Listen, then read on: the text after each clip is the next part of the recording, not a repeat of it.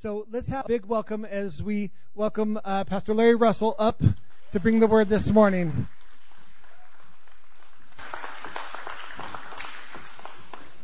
I give you a hug. Well, good morning. It's my privilege to be here. The last time I was in this building, it was just walls. And so it's a delight to be here with you and to be able to see what you've done with this building, and it's just amazing. And it's a real honor and a privilege to be able to speak to you this morning. So can we just pause our hearts before the Lord? Father, we just pause now, asking you to sit with us. For these brief moments, Lord, that we look into your word and draw strength and power from them and instruction. Lord, in a way out of so many of the things of life that we get stuck in. Lord, I ask for your wisdom this morning. I ask for revelation. I ask for discernment.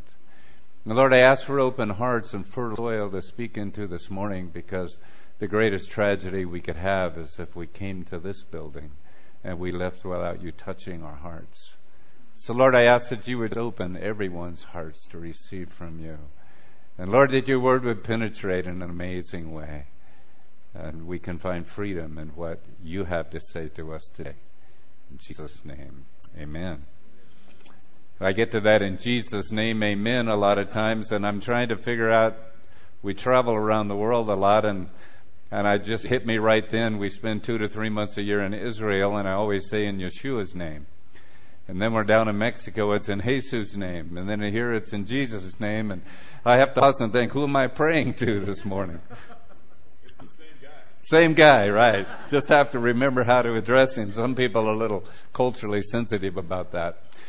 But we have a ministry called Shepherd's Heart Ministry, and it's a ministry to pastors, missionaries, and ministry leaders who find themselves in crisis around the world. We have retreat centers that we bring them into for one-on-one counseling, 5-day intensive residentials where we just speak into their lives and get them back up and get them going again. The kind of crisis issues we deal with are burnout and moral failure, marriages upside down, families in turmoil, crisis in their ministry assignment. And it's just what a great privilege it is to be able to just... Thing's got a mind of its own, doesn't it? I saw you get nervous. Yeah, I'll just tilt it a little warm. Maybe that'll do it. We'll try that. I'll watch you now. And so we've been privileged to be able to do that now for almost 16 years. And so speaking to the lives of pastors has been a real joy, and leaders and missionaries. And that just kind of drives me a bit to the topic I want to speak on this morning. And I want to talk to you about living life through the rearview mirror. So often we get stuck in the past. We get stuck in where we've been. We get stuck in the hurts of the past. Soul care and freedom. You've been in a series that addresses this, and as Mark and I began to talk about what I was going to speak on this morning, we talked a little bit about forgiveness, and I know you visited that place before already. Oh, look at you go. You think that'll do it? Yeah. Okay. Yeah, that's good. Thank you. I'll try to stay out on my own cord here. And as we begin to talk about that, even though you've already gone by that topic, some pieces to it that I wanted to address, and he said that didn't quite have time to get to that piece, and so I want to go back to that topic again of forgiveness this morning. Is that okay? And I have kind of a knack for taking something that's complicated and putting a really simple definition to it. And so when I speak about forgiveness, I generally just put it this way. It's remembering the past without pain. And so often as a counselor, I've done about 20,000 hours of counseling in private practice. I was a pastor for 11 years, and then we've done this for 16 years. So I'm no stranger to other people's pain. And almost every day of my life, I'm sitting across from someone that's in crisis, that's in a lot of pain. And so sometimes I'll ask, have you forgiven the people in your life? Have you been able to pull that curtain down on the past? Because so often what we're doing is we're trying to drive a car looking out of the rear window and Some of you drive like that anyway, don't you? But driving that way, and we're going to either have a near miss, or we're going to get stuck, and we can't go forward. And I start looking at people, and I have you let the past go? Have you really dealt with those issues? And they'll say, oh yeah, we got that all taken care of. And then I begin to just push, just touch. And I'll see a mist go across their eyes, and I'll say, it's not over yet, is it?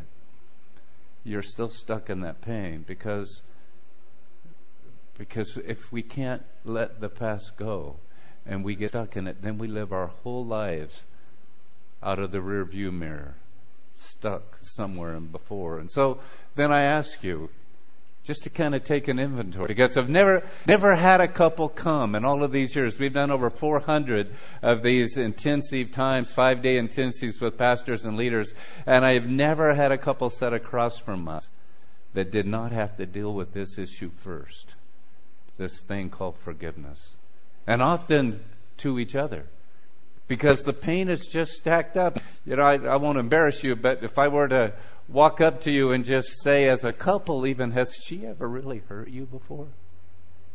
Has he hurt you? The answer would be yes, I know it would. And the issue then is, have we managed that piece?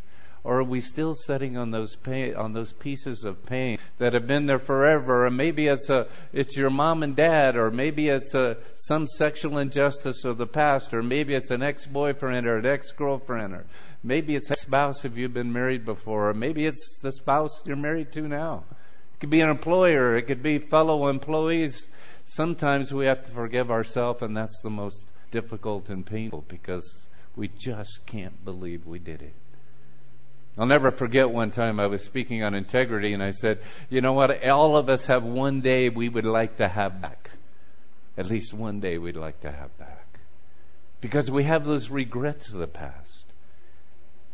And a guy came up to me, it was a pastor, he came up to me afterwards and he said, you know what, I'd like to have a stolen night in a girl's dormitory when I was in college back, because now I have a daughter.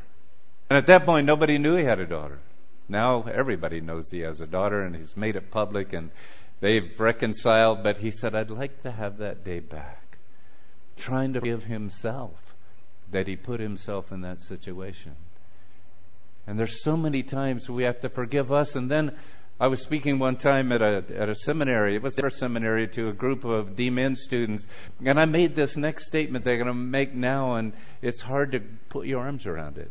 And that is, sometimes we have to forgive God. Not because God did anything wrong, but because we blame Him, because we think He did something wrong. Had a friend for years and years and years. And a little over a year ago, his wife, they discovered, it was his third marriage actually, and his wife discovered that she had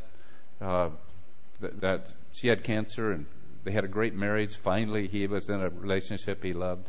Found out that she had cancer, and it reached the point where she chose the medical suicide. He held her hand as her life slipped away. And then he just couldn't do it. A year and a month later, he took his own life, just a few months ago. Just broke my heart, because he was so mad at God. So mad, God. Here I finally got a wife that I was happy with, and we were doing life together, and we were enjoying our lives, and you took her away from me. And he was bitter, I guess, all the way to the end of taking his own life. Sometimes we have to forgive God, not because God did anything wrong, but because we think He did something wrong. And the only way that we can clear injustices in our past is to forgive them and to let them go. So how do you know if you need to forgive? A few questions. Do I think often about the hurt? And when I think about the hurt, do I have strong feelings of anger? Do I imagine difficulty or injury coming to the person who hurt me? You want to get them. Do I avoid the person and not communicate with him or her when it would be easy to do so? Walk across the street to keep from having to bump into them. Do I have physical symptoms of tension, tightness, stomach disorder, or insomnia? Am I irritable? Do I easily get angry about little things? A 10-2 reaction, we call it. You have a 10 reaction to a 2 event. You know, somebody's got a button there, and you can push it. They can push it in you. Do I indirectly attack the other person? Do I attack the person directly through harsh insults, sarcasm, physical attack, withholding child support? All kinds of passive-aggressive things we do. Am I highly critical of myself? Am I discontented with life, self-demanding, self-condemning, or generally dissatisfied with myself? Did I miss anybody? And then we have to ask ourselves this question. We find out, yes, indeed, there's some things back there we need to touch. We'll have to give up the fact that, because I ask people this, what would you have to give up in order to forgive that person? And the first thing we have to give up is the fact that they may never understand how deeply that they've been hurt. I want you to know how bad you hurt me. I want you not just to know it, I want you to understand how deeply you've hurt me. The other thing I may have to give up is the fact they may never have to pay. They may never have to hurt like I hurt. And I have to give up the fact that I can't get even. I asked a lady one day, I said, if somebody broke your arm, would you feel better if you broke theirs back? She gave me the wrong answer. She said, yes, I would. Can you say? And I may feel to you like they won. I'm going to give you a little statement here that I can do. It's a group that I can, if that light weren't my eyes, I could see your eyes. But, and that is, forgiveness is the most selfish thing you'll ever do. Because it sets you free. They never win. When you give it up and you forgive them, they didn't win.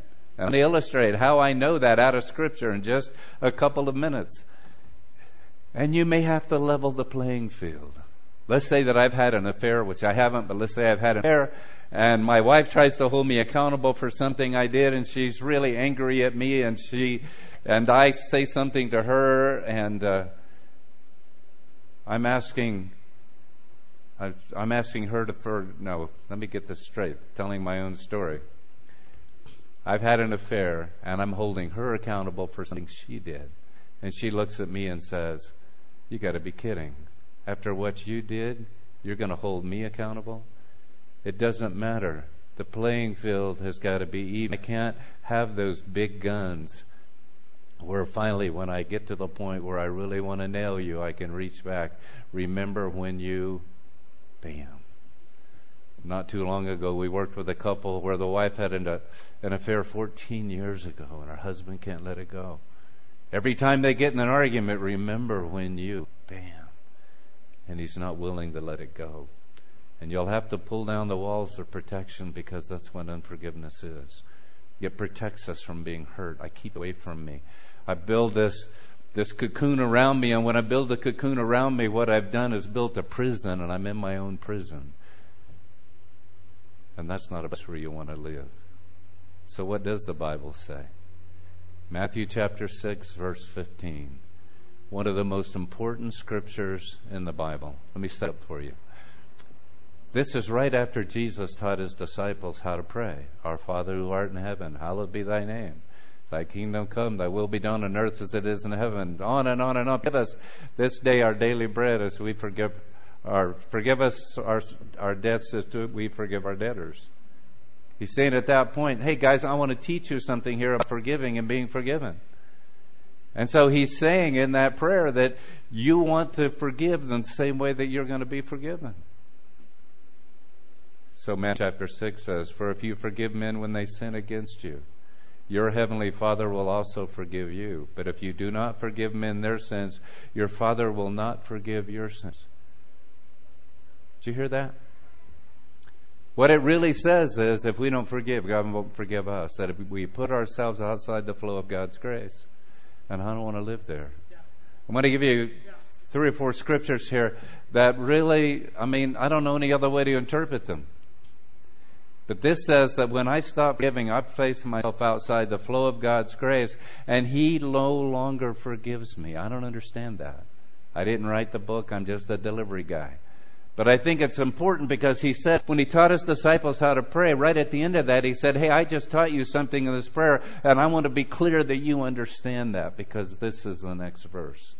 Then in Mark chapter 11, Jesus never wasted any words that he spoke. Mark chapter 11, verse 25. And when you stand praying, if you hold anything against anyone, forgive him, that your Father in heaven may forgive you your sins. It has something to do with our prayer life. Guys, there's a place where Scripture says in 1 Peter that if we don't treat our lives right, that our prayers will be hindered. I think this is another place. Because Jesus tied two things together here. He tied together the fact that when we pray, we have to forgive. And if we don't forgive, something's going to go wrong here. And I suspect our prayers will be hindered, or they may even be stopped going into the heavenlies. And it affects our finances. In Matthew chapter 5, verse 23. Therefore, if you're offering your gift at the altar and there remember that your brother has something against you, leave your gift there in front of the altar. Then go and be reconciled to your brother. Then come and offer your gift. We just gave our offering a few minutes ago.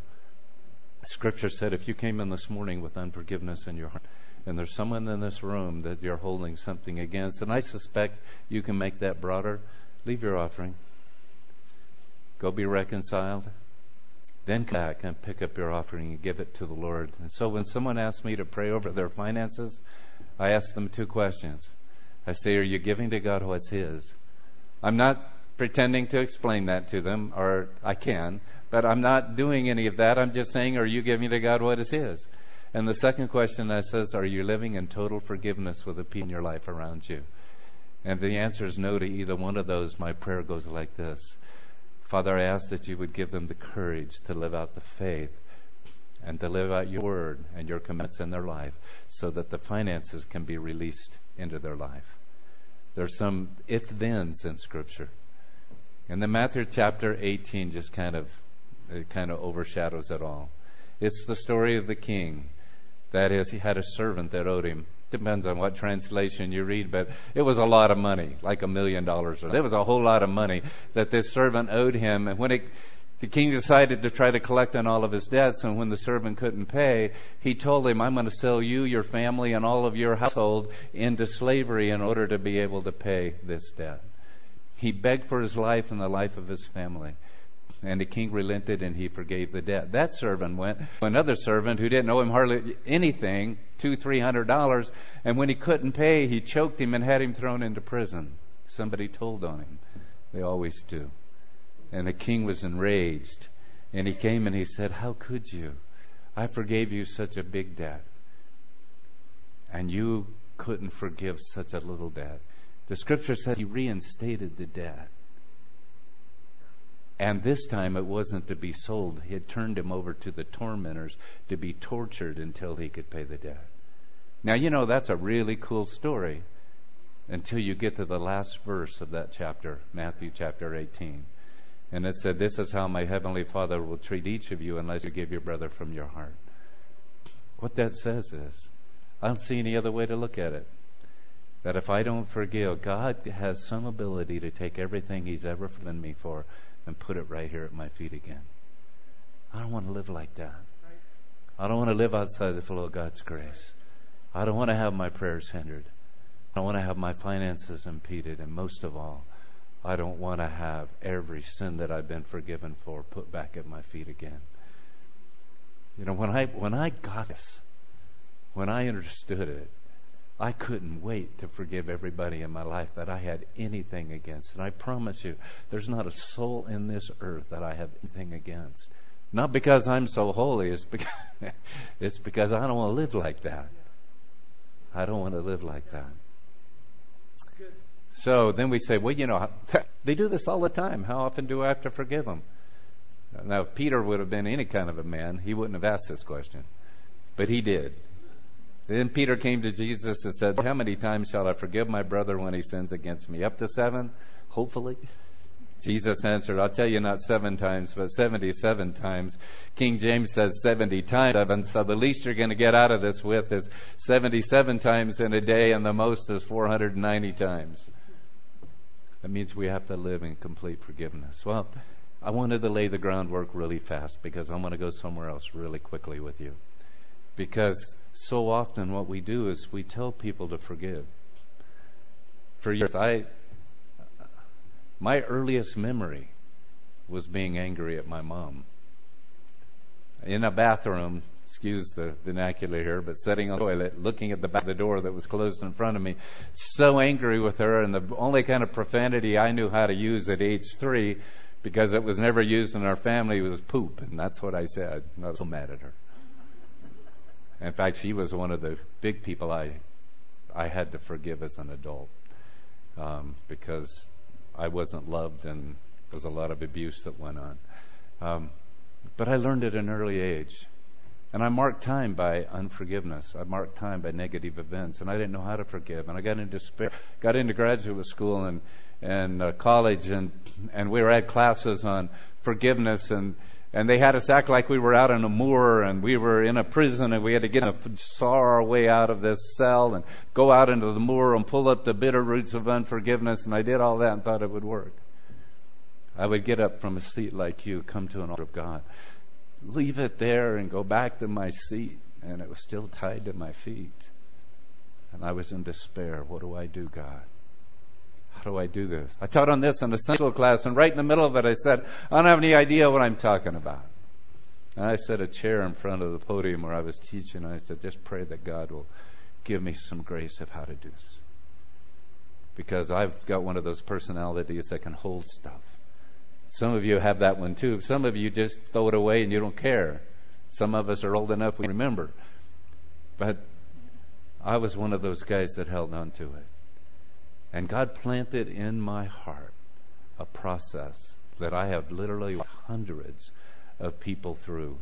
And I want to give that to you this morning, so that if you've got if you struggle with getting set free, I walked someone through this almost every week of my life. And I have never, not one time, seen it fail. Why? Because the Scripture is about forgiving and being forgiven from Genesis to Revelation. It's God's idea. And then you say, well, why can't I just do it? Because there's something that's called an episodic event. When you get into this business of counseling, we talk about an episodic event. And an episodic event is when you take both sides of your brain and put them together. This is where trauma is stored. This is where our feelings are. This is our cognitive side. This is where we think.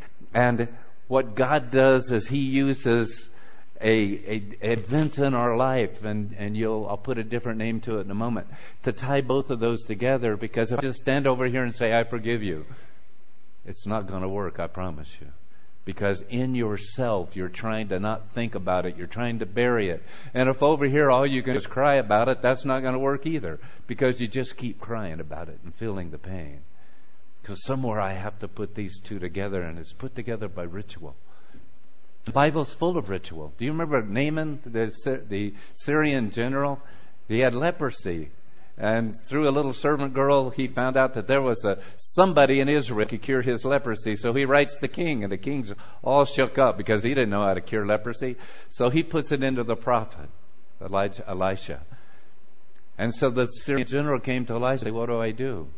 Long story, but Elisha says, go dip yourself 7 times in the Jordan River. If you haven't been to the Jordan River in the north of the Sea of Galilee, especially at rainy time, it's a muddy, dirty river before it goes into the Sea of Galilee. And he said, I want you to dip there. He said, I have clear water in Syria. I can go dip in Syria. And the servant girl said, well, if he'd asked you to do something great, you'd have done it, wouldn't you? Go do it. And he dipped 7 times in a muddy Jordan River, and his skin was perfectly clear. The leprosy gone. You didn't have to march one day each day and 7 on the 7th day around the walls of Jericho for the walls to fall down, but that's what God said to do. And you can find all through Scripture where God did ritual. Why? Because He wanted to take this side of our brain and put it with this side of our brain, so that these two came together and our emotion got wrapped up in our intention, and the two of them put together with God's Spirit coming into that. That's why He wants us to cry sometimes, but not all the time. He wants us to cry out the pain, and then He wants us to come in with the intention of the forgiveness, and He'll put the two together. And so there are two things that I use to do this. The first one, I have you write a 6-part letter, and I'm going to give Mark a file that has these in them, and he can send them out to you if you'd like to have them. But I have you write a letter that has 6 parts. I say, I want you to sit down and write it when you have lots of time. Not interrupted. And you're going to write a letter to the person that you need to forgive. And so, let's say I was writing a letter to my wife. I would say, "Dear Lori." And in that letter I write, I go inside and I take a chisel and I chisel out all the pain, everything that I felt inside and that I've stored. And I literally use the term, but I vomit it out on a piece of paper. I just pour it out. Every incident. Do you remember when you... I remember writing a letter to my mom. It was 30 pages, double-spaced type, and I had a lot to say. I hated my mother as a young adult, and I got worried because I hated her so much. Didn't want to be around her, and I did this process, and it wasn't long. I was walking across the parking lot of the retirement community where she lived, and we were laughing, and I had my arm around her. My wife told me how neat that was to see, and I said, you know what? She didn't change a bit. God changed me in here when I forgave her. But one of the incidents was, I remember we had a red and white station wagon. And that's back when all you had was soap to wash a car with. And so get streaks in it. Lived in Arizona. It was really hot in the summertime. She asked me to wash the car, and I washed it. And there was one little streak. Man, I was so proud of this thing. Red and white. And I was so proud. And she walked out and said, "Get that streak off." Turned around and went back in the house. I wouldn't have remembered that in 100 years. But I said to God when I was writing this letter, let me find everything. Let me find everything. And he went down and he hooked one, and that hooked two, and that hooked four. 30 pages later, I finally had poured it out. And it was all there. And it wasn't pretty. Because I give people permission. You can call them anything you want to. You can say anything you want to. Because you're not going to mail this letter. You're going to burn it. Don't make copies of it and be all proud of it. Don't accidentally mail them a copy because you want them to know how badly they've hurt you. It goes down. It went down with emotion. Bring it up. If it went down with anger, bring it up with anger. With betrayal, with whatever, with embarrassment, whatever it was, bring it back up with it. And when you're finished with the first part, you take a deep breath. Whew. And now you say, "And now, Lori, I forgive you. I forgive you for this." Kind of whole category. I forgive you for this. Not every incident now. First letter's every incident. I forgive you for this. I forgive you for this. I forgive you for this. I forgive you for this. And when that's over, now the third part of the letter is, now I'm writing to Larry. And now, Larry, I forgive you. I forgive you for carrying around all this junk and allowing it to make your life a difficult and unfulfilling experience. Because I haven't forgiven already. What was I doing? Carrying my biz bag around for so long, making my life miserable. I forgive me and whatever contribution I had to this whole thing. I need to look me straight in the eye and forgive myself for it. And now it's time to go to the Father. Now, Heavenly Father, Lord Jesus, I ask that you forgive me. You told me to forgive, and I have forgiven. It's a prayer. Whatever else you need to say to him, it's a real intimate, private, wonderful moment of writing that. Then part 5 is, so you don't get a big head. And now, Lori, I bless you now in the following ways. I've forgiven you, and now I want to bless you. So I write a blessing. And then part 5 is really an important one. Now that I've forgiven and been forgiven, my life will be different in the following ways. And so I say, what's it going to look like now? Who are you going to be if I take away your story? I've had people come in and tell me their story and all the pain, and I say, you know, that's really well-oiled. You've told that story a lot of times.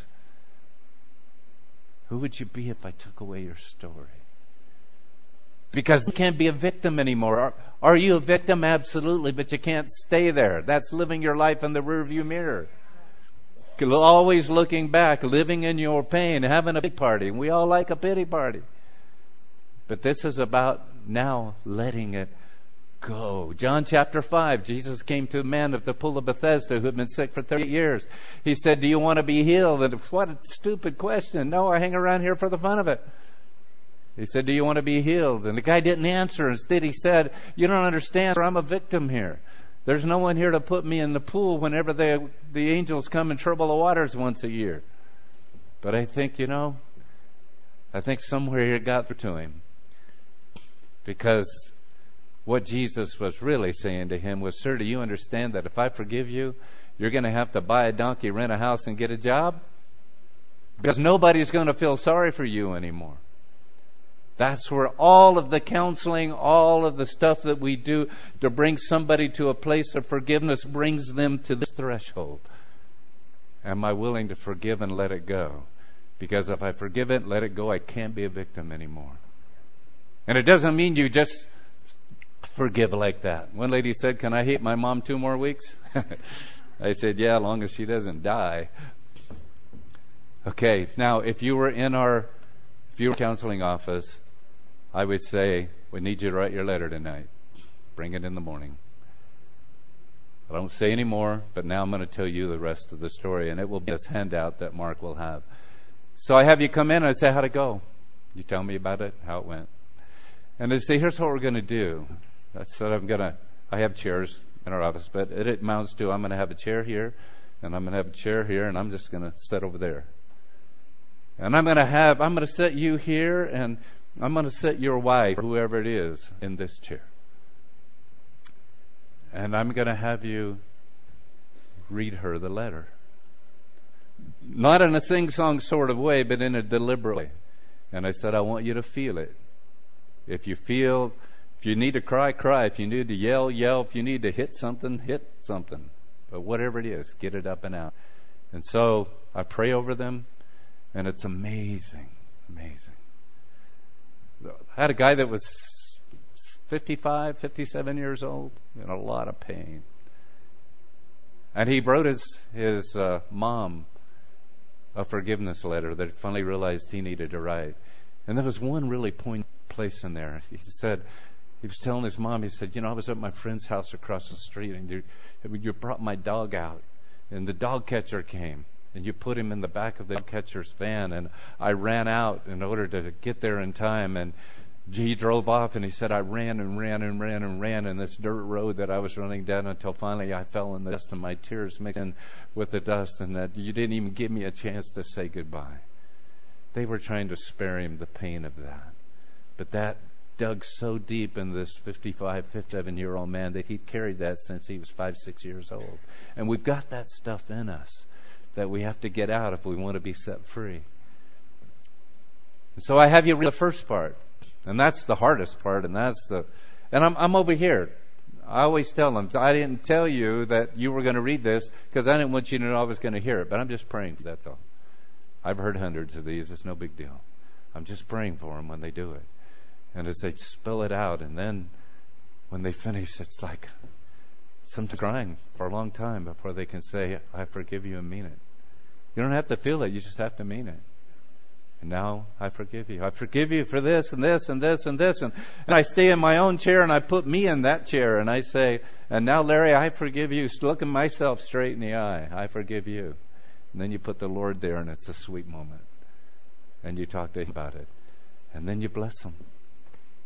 And I tell you, I want you to hang on to that blessing because we're going to use it sometime. And then to everybody. It's now that I've forgiven and been forgiven, my life will be different in the following ways. And you go through all of that. And I always say, if you stumble over a word, don't say anything to me. This is not my letter. Put sideboards on. And the minute they start to read, it's not awkward anymore. 3 sentences into it, they're there. It's an amazing process. It's an episodic event. It's taking the pain and the trauma here and the deliberate determination to forgive here and the power of the Holy Spirit dropping into our heart to make His Word come alive and to set us free. And when it's all done, I say, "How do you feel?" Wow. There is almost an immediate change, but then we go one further. I say, "I've got a little fireplace upstairs. I'm going to go up and I'm going to build a fire. And I'm going to come down and get you and leave you up there. And I want you to put it in a page at a time. It's a page at a time. Burn it till it's gone. Writing it gets it up. Speaking it gets it out. Burning it takes it away. And find it. That's why you don't make copies of it. That's why you don't get all proud of it and keep it. You're going to burn it." And just recently I had a guy, it was amazing.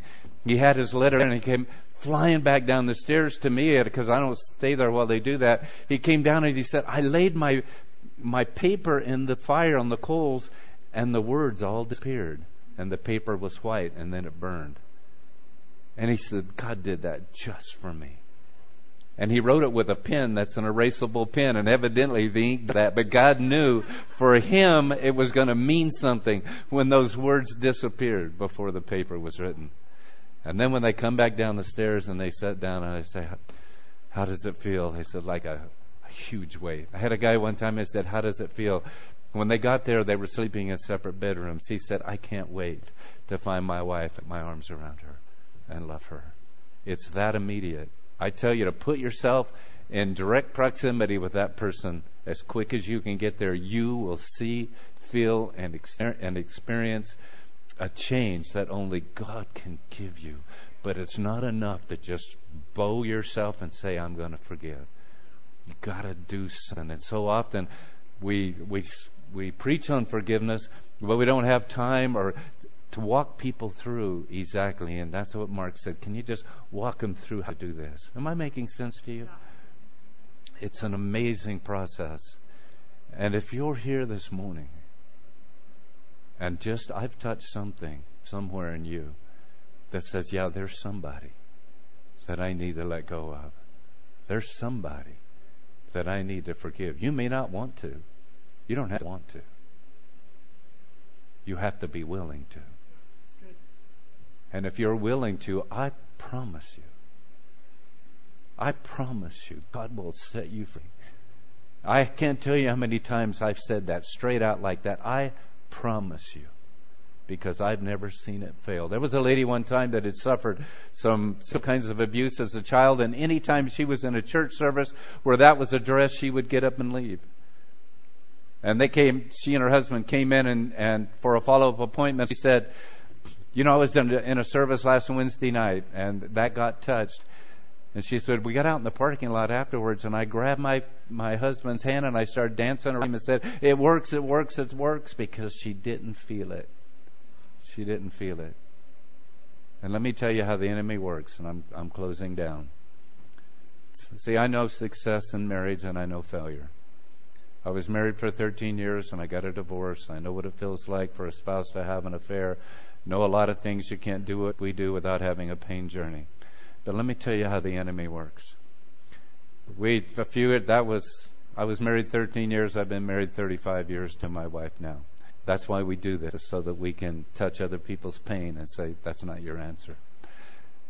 But we had flown people in from all over the United States to do a thing that we were doing, television for our ministry, and it was a very important day.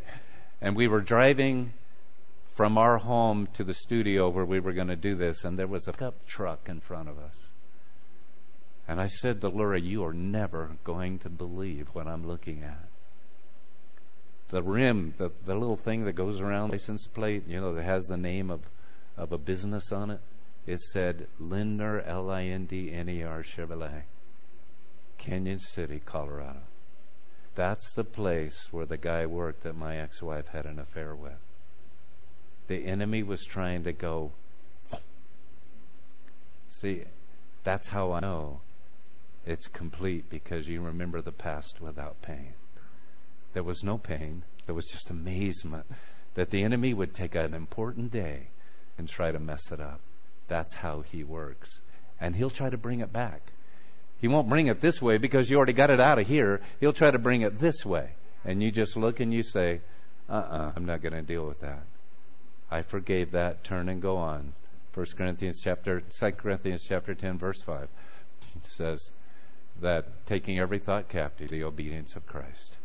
And that's part of spiritual warfare. So you take that thought and you don't play with it. You don't put it back in a pain center. You don't get a pity party going again. You take and you put it to the cross and you say, I forgave that. And then you turn and go forward. I promise you, you'll be set free. And we will never, collectively as a body of believers, walk in freedom until we understand that we have to live a life completely and in every way free from unforgiveness in our lives.